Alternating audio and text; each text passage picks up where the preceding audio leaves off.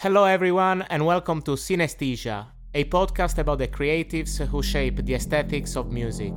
We chat to the artists behind the record sleeves, videos, photo shoots, and stylings of the freshest new sounds, exploring how contemporary culture, fashion, illustration, and design reflect and enhance the musical experience. Music has always been our passion and remains an integral part of our lives.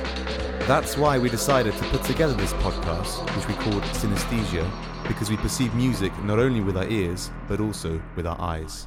Synesthesia, the artist behind the artist.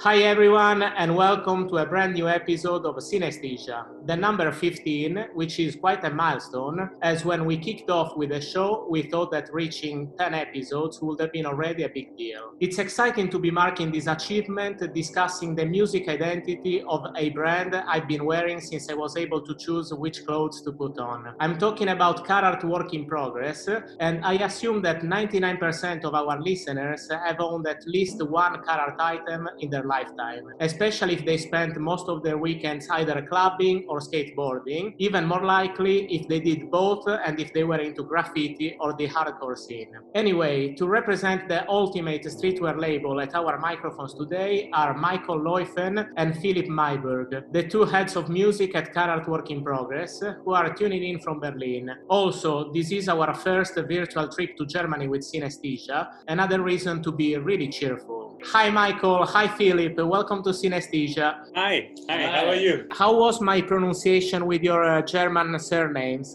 Perfect, almost. Yes, I like it a lot. Yeah, very good. Very good. It's one of the keys that kept me uh, listening to Synesthesia. I studied the German for 13 years, so I still remember a few things. Okay, so very good. You must be super busy these days. Uh, spending an hour of your time with me, I really appreciate that. I would like to split the episode in the past, present, and future of a Carhartt Work in Progress commitment to the international independent music scene. But first, I would love to get to know more about you because uh, if brands are so cool, in the case of Carhartt, it's because there are people like you behind these brands. For all the young creatives, uh, young and not so young, who are listening and would love to land a job like yours, in which you constantly breathe and shape culture, how does one end up working in the Carhartt music department? What were your professional lives BC, aka before Carhartt? Philip, I think Philip is the best way because Okay, he was the earliest, earlier Okay, there than me. okay. The funny thing is that the story of Michael and me started long before Carhartt, actually. We are both from a small town in the Niederrhein area, the part of Germany which is very close to the Netherlands. We both come from the outskirts of a city called Mönchengladbach, which most of you might know for its football team. We both grew up there and uh, we knew each other, but and you know, there's this strange German separation between friends or very close friends and friends. You know, if you if you would define it that met the first time like when we were 18, 19, so. Uh, a long time ago, a long time ago, we knew each other and we liked each other, but we were not close friends, as you would say. There is a way to say it in English. It's acquaintance. Yes, Yeah, exactly. yes, yeah, maybe. yes. Yeah, yeah, perfect. Yeah. Yeah, You were 18 and 19. and Then what Yeah. happened? we were also somehow in the same peer group. We Yeah. went to at that time the little town still had some clubs that played like what we call today progressive music, you know, Yeah. different Yeah. sorts. What was coming up in the late '80s. So there we already met too. So Yeah, we, it was a small town, and if you were into music and subcultures, you knew each other if you're from the same uh, age group somehow. In Mönchengladbach, you know, there was there was one famous player again back to the soccer team called Günther Netzer, and Günther Netzer he owned a club called Lovers Lane, and he used to drive through Lovers Lane in the 70s uh, with his yellow Ferrari. This club was later uh, renamed, and when he was no longer his club, into Sunrise. And Sunrise was shaping many people from all over, like from the Netherlands and Düsseldorf came there to listen to really underground 80s music. It's one of the places that you need to get in touch with subcultures. Then also on the same street, there was a bar, ER80, Yeah, that's, that's, uh, that's the fam- most famous punk band from Mönchengladbach. So there we kind of met, came to know each other, and were connected to other local bands and stuff. So uh, music was the key. And then we lost track a little bit, and I moved away from Mönchengladbach to different cities, and then finally ended up in Düsseldorf, actually 25 years ago. And meanwhile, I played in a couple of bands and, and started DJing and found out that you can actually mix vinyl into two vinyls into one. And With great results. yeah, exactly. With great or not so great results, maybe. I was fascinated by this. I moved to Düsseldorf, and I, that was 1996, and I was already in touch with uh, jungle at this time. In Germany, you can say there was in Cologne a, a music fair called Popkomm, and there was the first Metalheadz night in 1994 yeah, we or something. yeah. And everybody who later Yeah. did something, even it is the Groove Attack distribution in Cologne, certain record stores, producers, everybody was there. Goldie The- the played played the Kemistry Yeah. Storm. Kemistry and Storm, Yeah. and our friend Las Vegas. Yeah, Las Vegas, who later launched Groove Attack. Did you meet again at this Metalheadz night?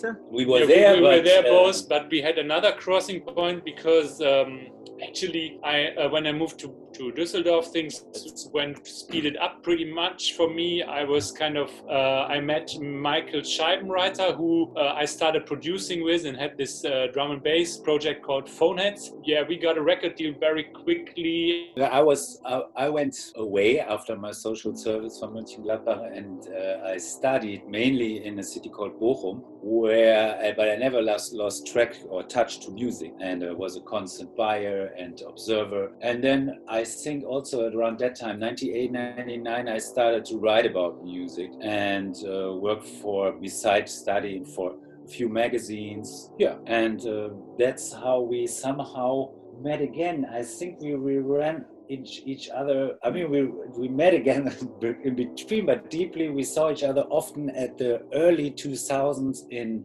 Sonar Festival. Also, yeah, Uh, that's yeah. where we met very often. But uh, Where- the best is I give it back to Philip because Philip was earlier than on affiliated to Carhartt, and that was your initial question. Yeah. You know how these things come up because Philip already, I would say, 2000. No, no, No, 99. no, no, no, no. In in 1997 already, we released with Phoneheads our, our second album. We were in touch with the former Carhartt marketing chief that was Oliver Dreves back in the time. We ran into each other, came to know each other, and then he got endorsed us with some clothes and helped us out with, with some tour sponsoring. So I was first touch base with Carhartt as an artist, DJ, producer. So that was my first touch.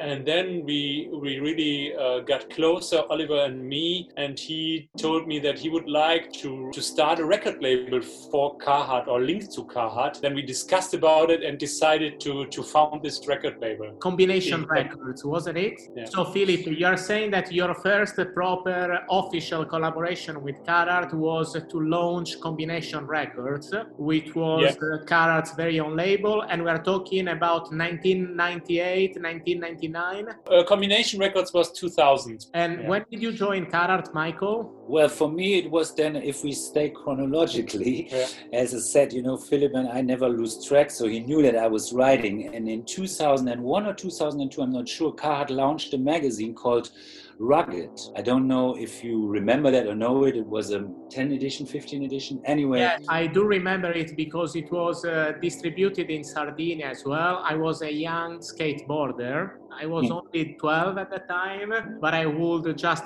flick through the magazine to find uh, inspiring outfits, but most importantly, tricks that I wouldn't have been able to do. Yeah, and Philip asked me to write for it, put me in connection with the guy who ran the magazine, Michel Yeah. Lebugle. So I started to write for Carhartt already as a freelancer from that time on. We talked about your musical background. How about your visual one? What kind of stuff were you into? I'm assuming that belonging to the um, counterculture scene of your small town, and generally speaking, the German underground scene, you fed a lot into zines, comics, and this kind of stuff. It, it's a bit difficult to talk today about that times because they were not that segregated. You know, I don't know how to say it. You had fan sites that have also comic part. You went to places where redskins, psychobillies, punks, uh, people who like hip hip hop, you know, yeah. were under one roof. It was a bit different then. So to be specific is a bit hard, especially end of the 80s, early 90s, to say I was a I was a psychobilly or I was that. I, I could never say that to myself. But I was definitely into, let's say, more or less uh, underground music. That was what was uh, supported yeah, in the, the venues. But the visual aspect, of course, I was into into brands and outfits and style and stuff like this. Of course, this was part of the uh, of the youth culture. That's clear. But I must say, that I really engaged with uh, visual arts when I moved to Düsseldorf because we were producing, Michael uh, Scheibenreiter and me, we were producing Phoneheads at a studio called Ata Tak. And Ata Tak um, is the birthplace of bands like Der Plan and Fehlfarben or even Andreas Dorau. So a lot of um, music which defines um, the yeah the musical pop heritage of, of Düsseldorf. And here is a really strong connection to the Düsseldorf Arts Academy. Also at this place, I learned more about the music from the generation before, I would say, from Düsseldorf, like Neu and of course Kraftwerk. Uh, of course, I knew Kraftwerk and stuff, but but I I got deeper in touch and I found out, ah, okay, the, the cover artwork for Kraftwerk, that's Emil Schult, and he's actually a fine artist who, who studied at the Arts Academy Düsseldorf, which is the most important influence for the city uh, in, in general. Philip, and, would you say and, that this artist has been one of your main influences? Aesthetically, like uh, Emil Schult, yes. When it comes to cover artwork, definitely. Like the, the early Kraftwerk, uh, the, the Kraftwerk covers, like Autobahn and stuff. And you must know that, and I only found out when I moved there, that these artworks he, he painted on glass. It was taken it was photographed from the from the mm-hmm. glass really interesting different technique to approach and so that was super interesting. And then in one of the gatefold covers of Kraftwerk, there's a, uh, a black and white picture by Becher. That's a German photography uh, school, like uh, Bernd and Hilla Becher. They are the foundation of what is now no- known as uh, Düsseldorf photography, like uh, Andreas Gursky and Ruff. And, you know, so so I think this strong link, this really fascinated me and uh, was opening really new worlds for me. And then later, also, of course, when I found out about Neu and, and Klaus Dinger and how he sprayed this Neu uh, artwork and stuff. This was really fascinating, I must say. So, do you feel like we have given our listeners a fair idea of your backgrounds? Michael, is there anything you want to add? Hmm, I mean, you could add a lot, but it's okay like this. Maybe what to say is uh, just to, to close the chapter. I was studying in Bochum. I finished my studies there, worked there, but was affiliated to music. And in 2006, I started to join combination records. I quit my jobs at university and started to work with combination records with Philip together. And at that time, still Frank Dapino, who is today um, Salon des Amateurs DJ, DJ yeah, and yeah. affiliated. So just to, to mark, you know, the chapters that you know, then we came together on a daily basis for work. So now we can switch our focus from your professional paths to Carhartt. So we are not talking anymore about uh, what you did before, but we need to talk about Carhartt Work in Progress. Since Carhartt Work in Progress was founded in 1989 by Edwin Faeh, he was able to carry over the brand's legacy, consolidating its sphere of influence on counterculture, and that has been quite of a smooth organic process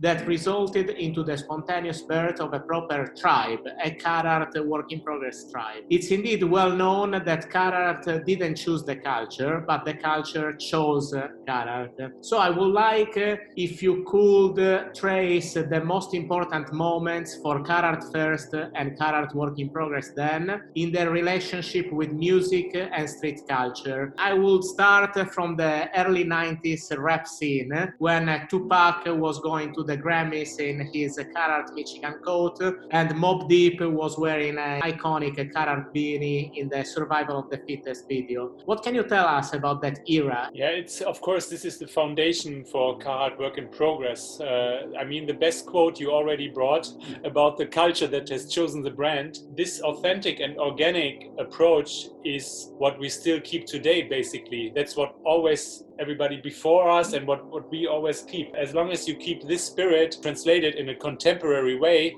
then that's Carhartt basically. What was really interesting was the moment uh, that this, I mean, this birthplace is of course. Uh, the US, but uh, Edwin Faeh actually started Carhartt WIP in Europe. It was translated into the European subcultures, and back in the days, it was you know definitely club clubs and electronic music, but also the the, the European hip hop scenes and stuff. So also aside from music, Carhartt played a very important role in skateboarding and BMX and graffiti and even breakdance long before the big players uh, entered the game. Then we had to reinvent ourselves, you know, again and again, and uh, so and that's basically also what what keeps the brand fresh. Yeah, and I think what Philip mentioned is very important that you don't. I mean, we talk now about music, but all the other arms are also important for the whole picture. What is important to mention is that there's a core team at Carhartt. Our brand director uh, Wilfried Azat, who who started in a Carhartt store in Paris and came from a graffiti graffiti background. And then we have Tim Kotman, Seek and Destroy, who actually designed our first covers and was also designing combination records with his uh, former partner Magic. So these people that are still defining um, the aesthetics, that's a long lasting story. Yeah, they are woven in, in the brand, definitely. Yeah. And that's completely different approach uh, than if you think of other big global players in, in textile industry. Yeah. it's definitely yeah, completely different approach. The ultimate question question is, and this is hard to answer, how come did the culture, the underground, choose Carhartt? What's the secret? Hmm.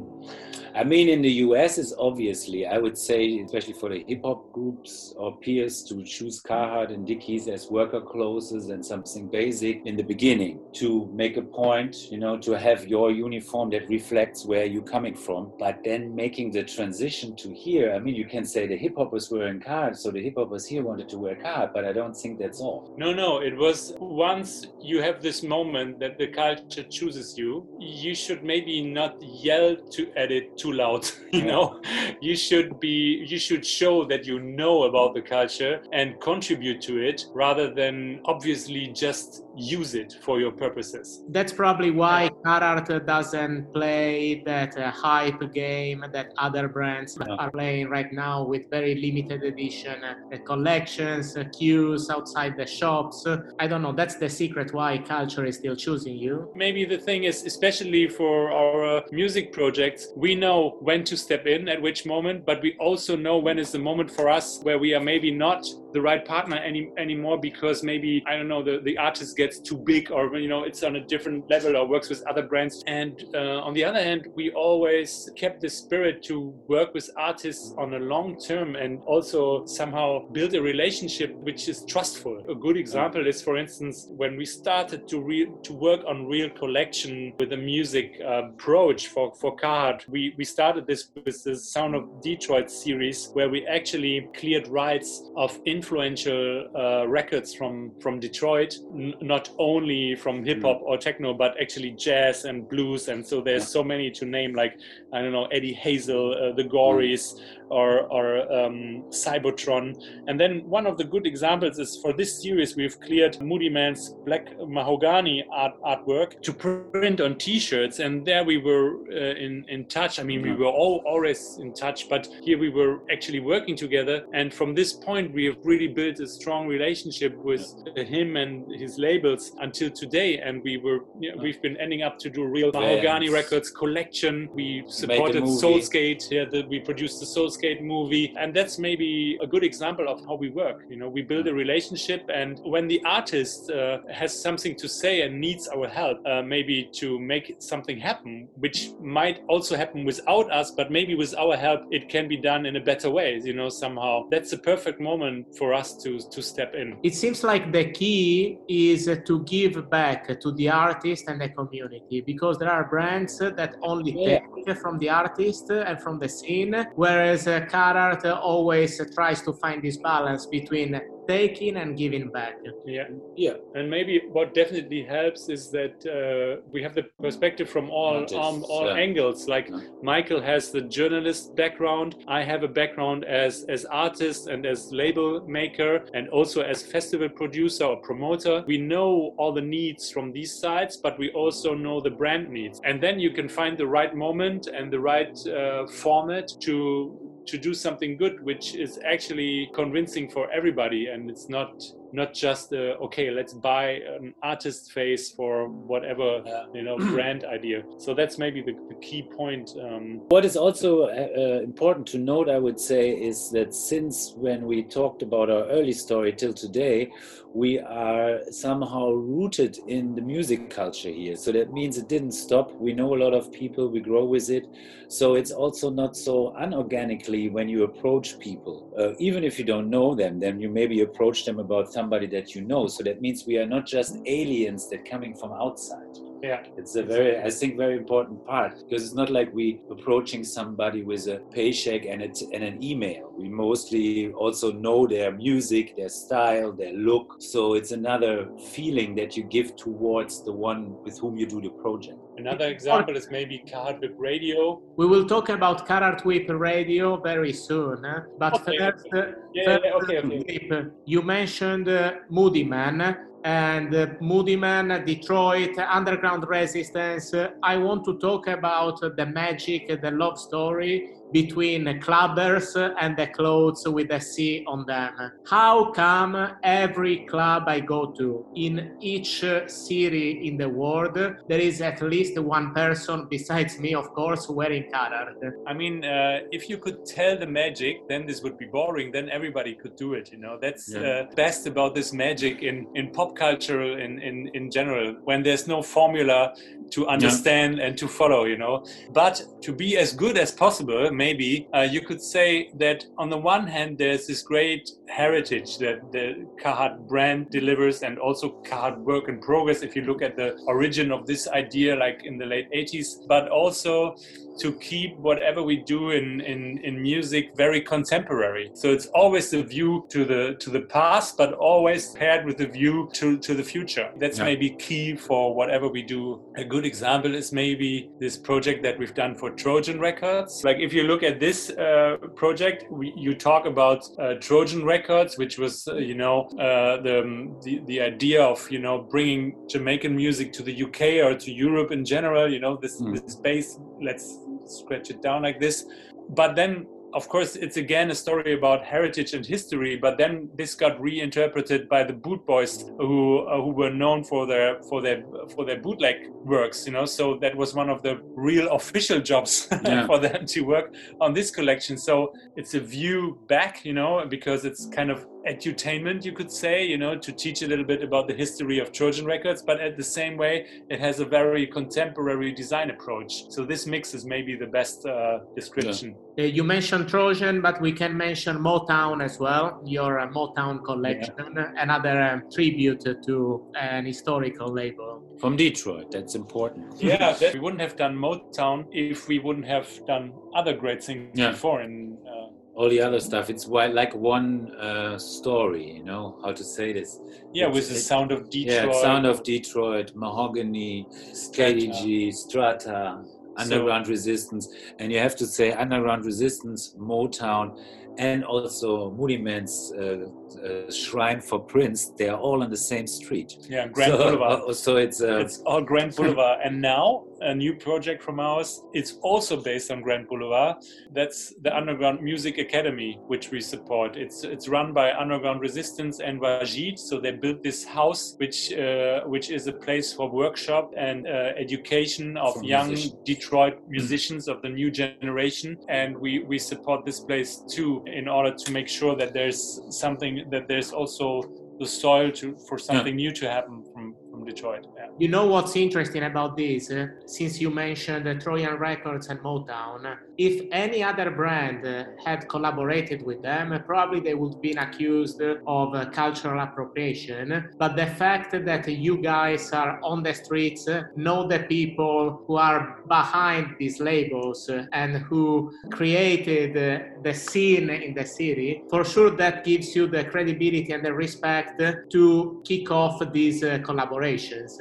Yeah, it's interesting that you say this because when we launched Underground Resistance, we were thinking in the first place that there will coming something up like this from the hardcore techno fans and scene that stand or that like the aesthetics and the way how Underground Resistance is representing himself to the public, but nothing really happened. It was uh, No. largely No, it was really well received, and Yeah. of course there were some discussions. But Yeah. The funny Wasn't thing about the best thing about Underground Resistance to tell, they approached us because Kenny, a Moody man, he did this collaboration with us, and uh, one of the pieces was um, a trolley for Mahogany Records, and which we did with UDG, and uh, but out of Carhartt Dearborn Yeah. canvas.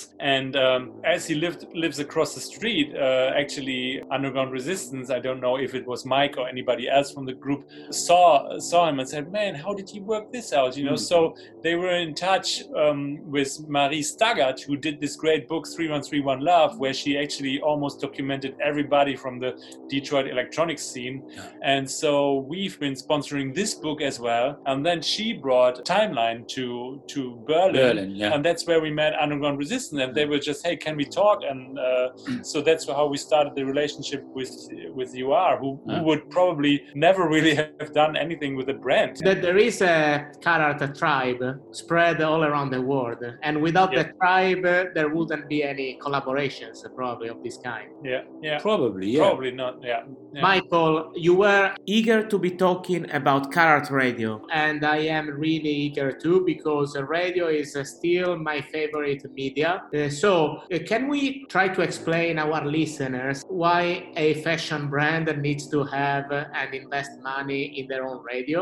I mean, it was not a why, it was an idea, you know. Actually, it started in 2008 when we stopped combination records. We thought, okay, the idea of selling physical music in a physical way was doubtful back in, or to or at least it was a doubtful business kind of approach back in this day when Yeah. when uh, it started with burning CDs and then downloading, and we were thinking, okay, wh- wh- why why should we? And a lot of continue to run? distributors Yeah, that distributors went bankrupt and stuff. So we approached Car and said, hey, we should be connected to music with a different way than with a record label, actually.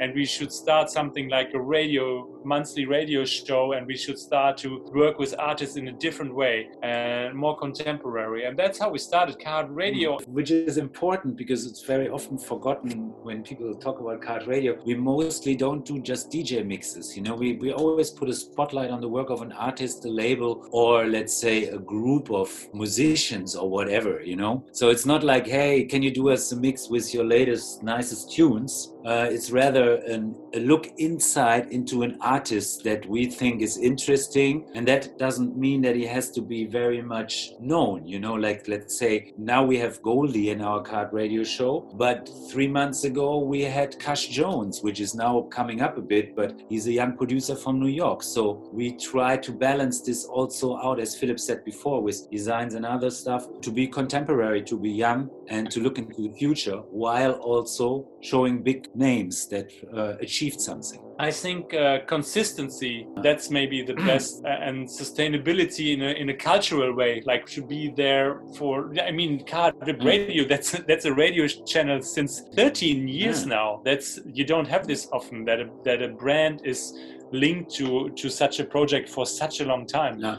Uh, I mean, fashion usually thinks in seasons, and uh, 13 years, that's Mm. many, many seasons. Yeah. Many seasons and also parallel to Carhartt Radio, you've been uh, collaborating with NTS since uh, basically their day one. What uh, made you gravitate uh, towards uh, NTS? It's a good question. We met them very early on, but I what I try to recall was it the re, was it the reason that sh- that Femi was still connected to Boiler Room? Femi was connected to Boiler Room and Ah. then let us know that he's starting his his own thing. Yeah. Yeah. And um, we met Sean and Femi and Very actually early, yeah. very early, and you could feel that they are doing this really with a lot of passion. Yeah. And we love the fact that they give space not only to the top DJs, but also like anybody could come up with a you know who has a good concept or a fascinating collection and would get a slot for his show and it was all for the love of the music so we were there from day one and we we never left so Yeah. we've always found an angle to work with with nts I must also say Sean, Femi, Tabitha, Rory, this this crew that we're working with mm. from NTS, they are the the greatest people that yeah. that we've ran into from music business, you know, for a long, long time. time. And so, and I must say, all respect that they are that they how they build it up and never really commercialized it, you know, in yeah. a way like others did. I'm full of respect for this. Once again, I am full of respect uh, for what you are doing with uh, NTS, also because of the program, the artist development program you launched in 2020. We, we've worked with NTS on many projects. Like we've actually yeah. rebuilt the NTS booth yeah, and brought it to the streets and, and, and brought it all over Europe to 40 different cities and broadcast it from this booth, from this rebuilt NTS boost, we saw that we can build projects with, with NTS which are more than, okay, let's sponsor them. You know, yeah. we really saw that we can create something together again, which makes sense for all parties. For the artists that got featured in, in the in the cities and were interviewed by NTS resident DJs and stuff, but also for NTS, they got a different audience, and we had, of course, attraction also for our stores. So that was a perfect fit, which ended actually in a in a proper collection, which we launched. And also important to say, every stop we did, we always had lo- local newcomers playing. Yeah, yeah. We exactly. invited somebody and then local newcomers. So it was in a way a little bit like some supporting also youngers who come yeah, up. You know, yeah. it was never like we doing NTS in Milano and we book big names. Yeah, yeah. It was one and then local yeah, talents. Yeah. So yes, I mean, Carhartt is always where it needs to be: right time, right place. Yeah, and maybe to NTS to the VIP uh, mentorship program, they set this up really properly with with um, also f- with funding from the British Arts Council, um, and uh, we're looking for other partners. So we we teamed up, and of course the name, the work in progress uh, name, uh, made it an easy entry for us. So we've been supporting already the second season of this program, and we are working on a third. And the outcome is amazing, really. Like uh, if you look at the, the, the the selection right now, like Paris Aiden, Slauson Malone, uh, there's and their records. Yeah, yeah. yeah, there's really um, uh, there's really really good artists involved, yeah. and it seems to really make sense to have this mentorship program and their own shows and to get possibilities which they might not have. Even now, if you look at the this this year now, it may makes even more sense because otherwise they just would it would have been have had the option to broadcast from their bedrooms you know so it was it's maybe even now more important than before Philip, you mentioned another keyword, which is a collection. When I first contacted you guys, it was to talk uh, also about the relevant parties a capsule collection because that's the present of Carhartt. So it's time to discuss this uh, collection in which you collaborated with seven of your favorite independent labels, including Ghostly, Stones Throw, Ninja Tune, uh, Jazzy Sport, yeah, the history of this music collection, you know, we've named already a few, but there's also others to name like Noi that we've collaborated with, or yeah. Fela Kuti. And once we got to the point to to finally do this Motown collection, that's maybe the biggest thing that we've done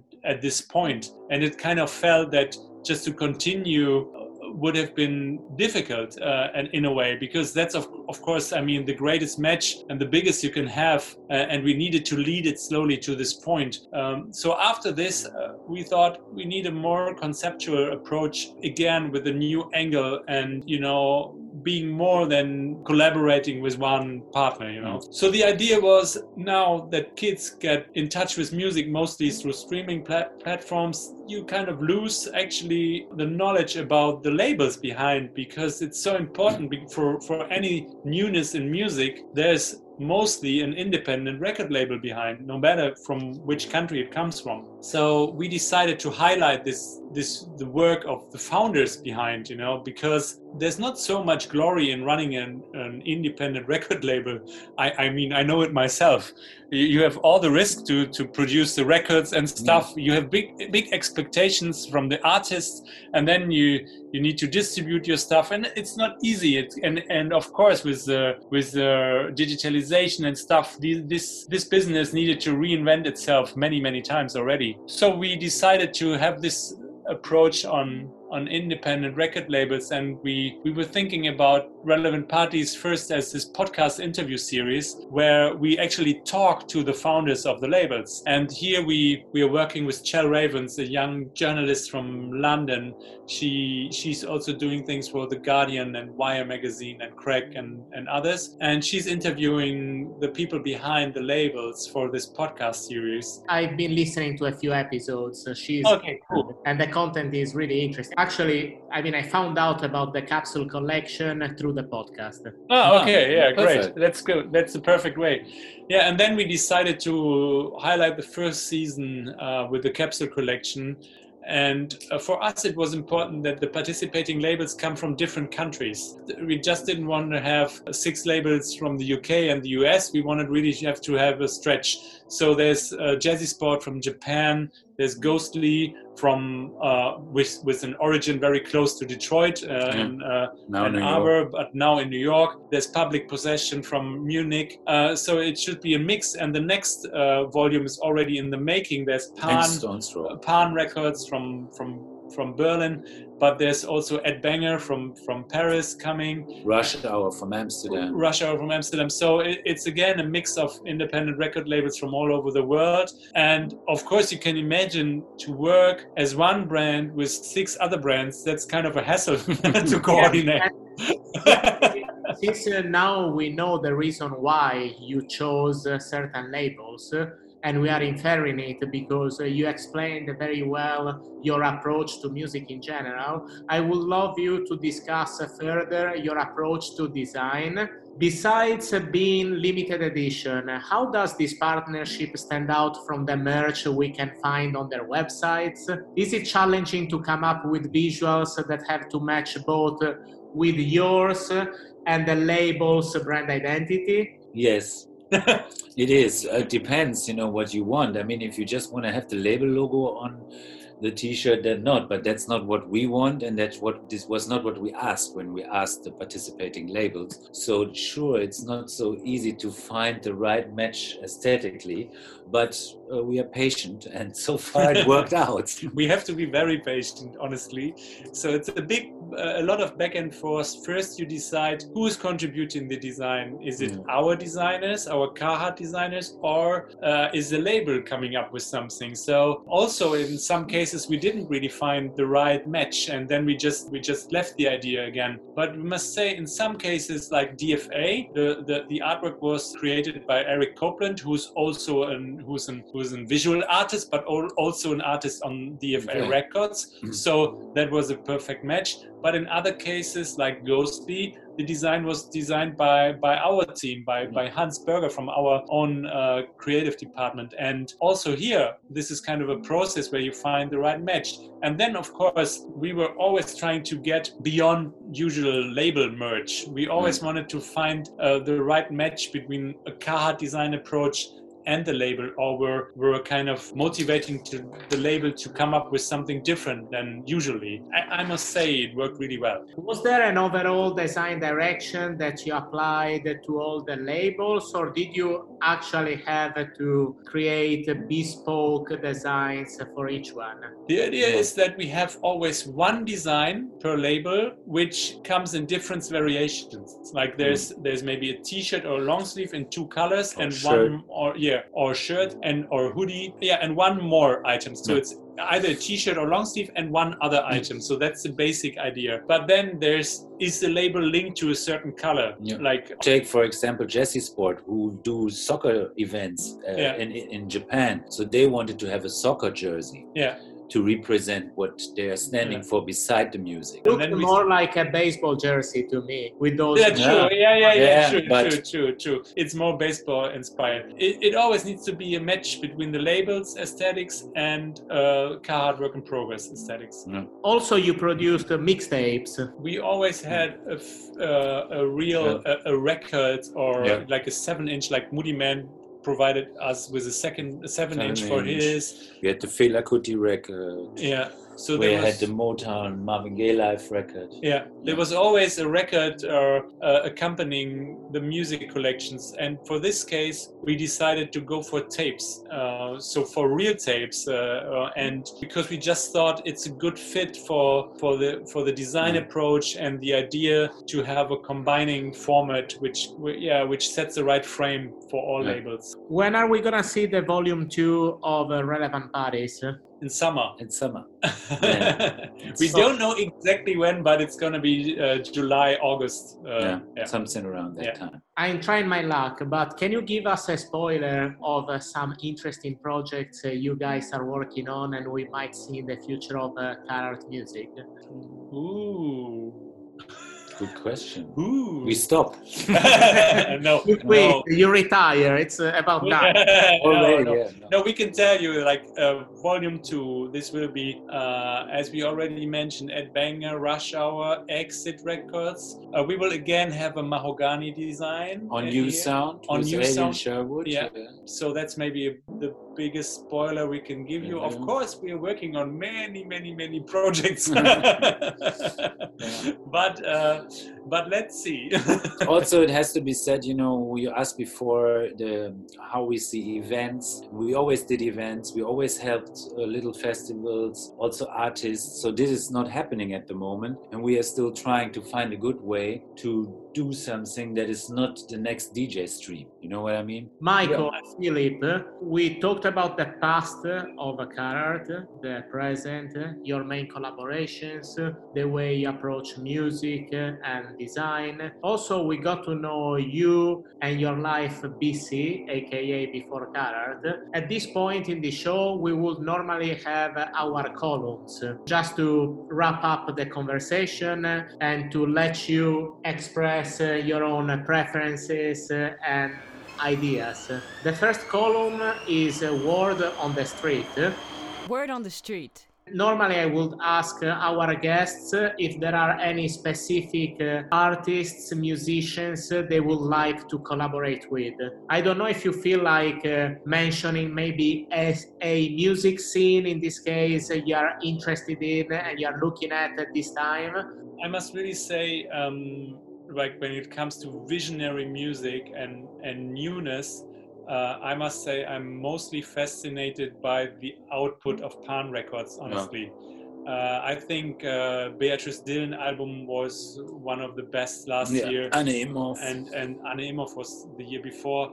But uh, also amnesia scanner is, I, I just think that that Bill uh, totally in the future I mean, we, we have him also on, on relevant parties, of course, and we had him with the Reference Festival. But I think his approach to, to release music as a label and his artistic direction, that's really fascinating at the moment, I must say. Also, when you ask the question for uh, the next Carhartt radio show in March, we have a label from Manchester called Youth, which is very modern to me. I mean, sure, it's always a personal question, also, but that is a very modern label that fuses hip hop, all sorts of electronics, also some rock parts are in it, and it is also partly with good political standpoints of our times. So it's very interesting. You might find out about it on Boomkat, they feature it also a lot. Crossovers and gender fluidity in uh, music are a big thing right now. Yes, yeah, absolutely. Yeah. Sure. Yeah. Also, more famous labels like uh, Warp,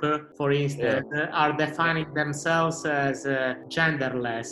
Yeah. But again, also here, uh, I mean, uh, I don't know where the first Arca release was, Yeah. but there was definitely one on on Pan Yeah. before he was on Yeah. Warp. huh? Yeah, yeah, yeah, yeah, sure. That, and, that- yeah, yeah. and and so again I see how important the the, the indie record labels are and um, the artistic directions of, of its founders it's such an enrichment to music to to have this genderless approach of course now which you have now in many scenes Another column, it's called uh, Private Collection. Private collection.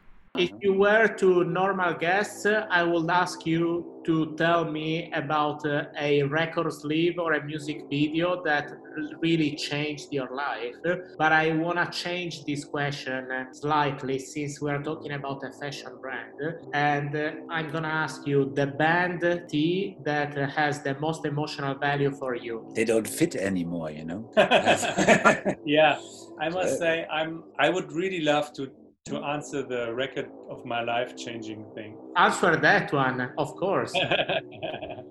uh, but uh, let's first come to the band t-shirt. Not so much because of the design or anything. Just when I was starting collecting records and DJing a lot, I always drove to two cities to buy my records and stuff. That was Aachen, Tam Tam Records, and Cologne Groovetech. And when I drove to Groovetech once, I met Dagmar. She's now she was called Dagmar da Mörderin as a DJ, and uh, she gave me a Ninja Tune T-shirt in 1995 or Mm-hmm. 6 and I have kept this for so many many years. I I just moved and I couldn't find it anymore, so I'm a, I'm a bit sad, but it must be anywhere. So that this one was really uh, that that was a strong one. this is cooler than the colored one, isn't it? It's yeah, th- it was uh, yes. You had to Yeah. say. What about the uh, record sleeve?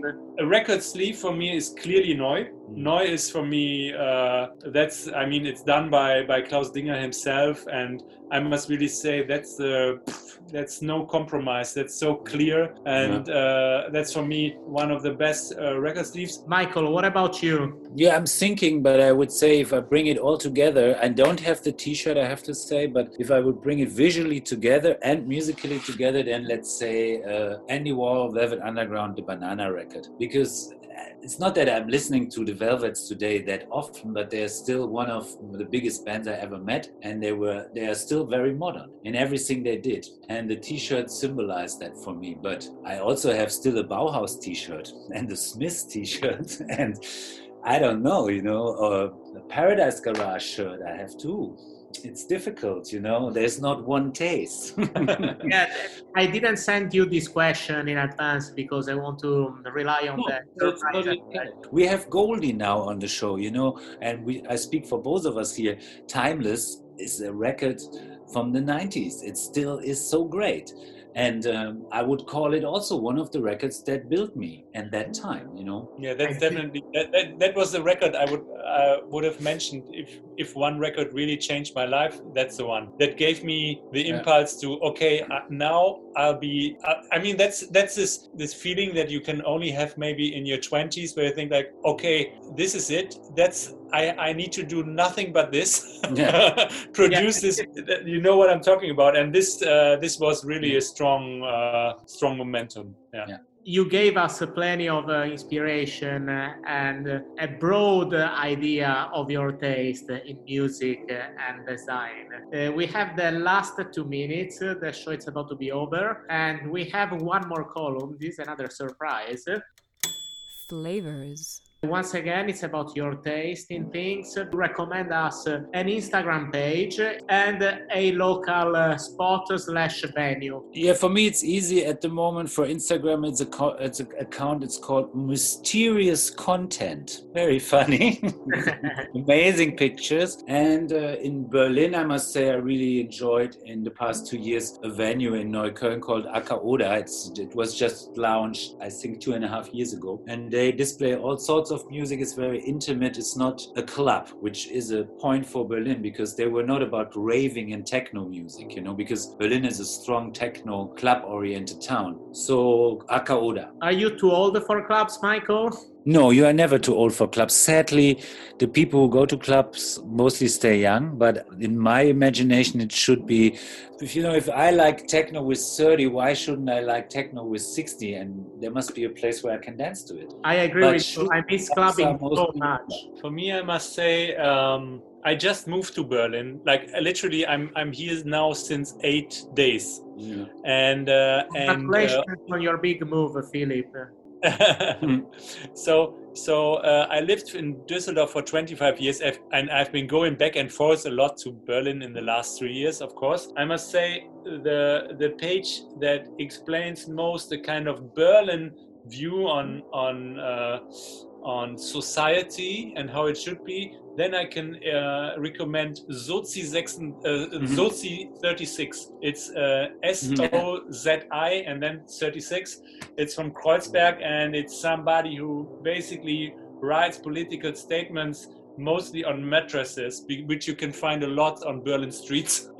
if I talk about places, I must say there's a there's a place that I miss already from from Düsseldorf, which I haven't been to that much even before the lockdown. I must admit, but always when I went, I really had a good time, and it was driven by all my friends. Uh, that's Salon des Amateurs, uh, which is directly located at Kunsthalle uh, in Düsseldorf. It's kind of the heart of the musical scene on Düsseldorf. Thank you, Philip. You don't need to mm, write down these uh, names because we will share them on our Instagram page, synesthesia underscore podcast. Go and follow us. We are still uh, small but growing. And uh, you will find not only these recommendations by Michael and Philip, but also some um, materials and pictures that they will share with me and you probably haven't seen about the relevant parties uh, uh, capsule collection as well as uh, hopefully some um, collaborations from the past and uh, iconic pictures from uh,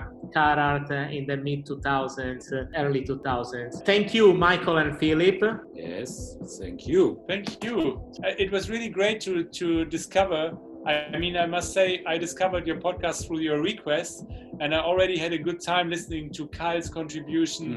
And uh, um, Yeah. yeah, uh, yeah, and and it's it's cool. It's a really nice and very different approach, and it's good to listen to. thank you it was my privilege to have uh, two um, guests uh, as you guys bye bye Good. guys thank you Bye. Thank you very much. Bye. You just listened to Synesthesia, the artist behind the artist. Subscribe to our channel and follow us on Instagram at synesthesia underscore podcast.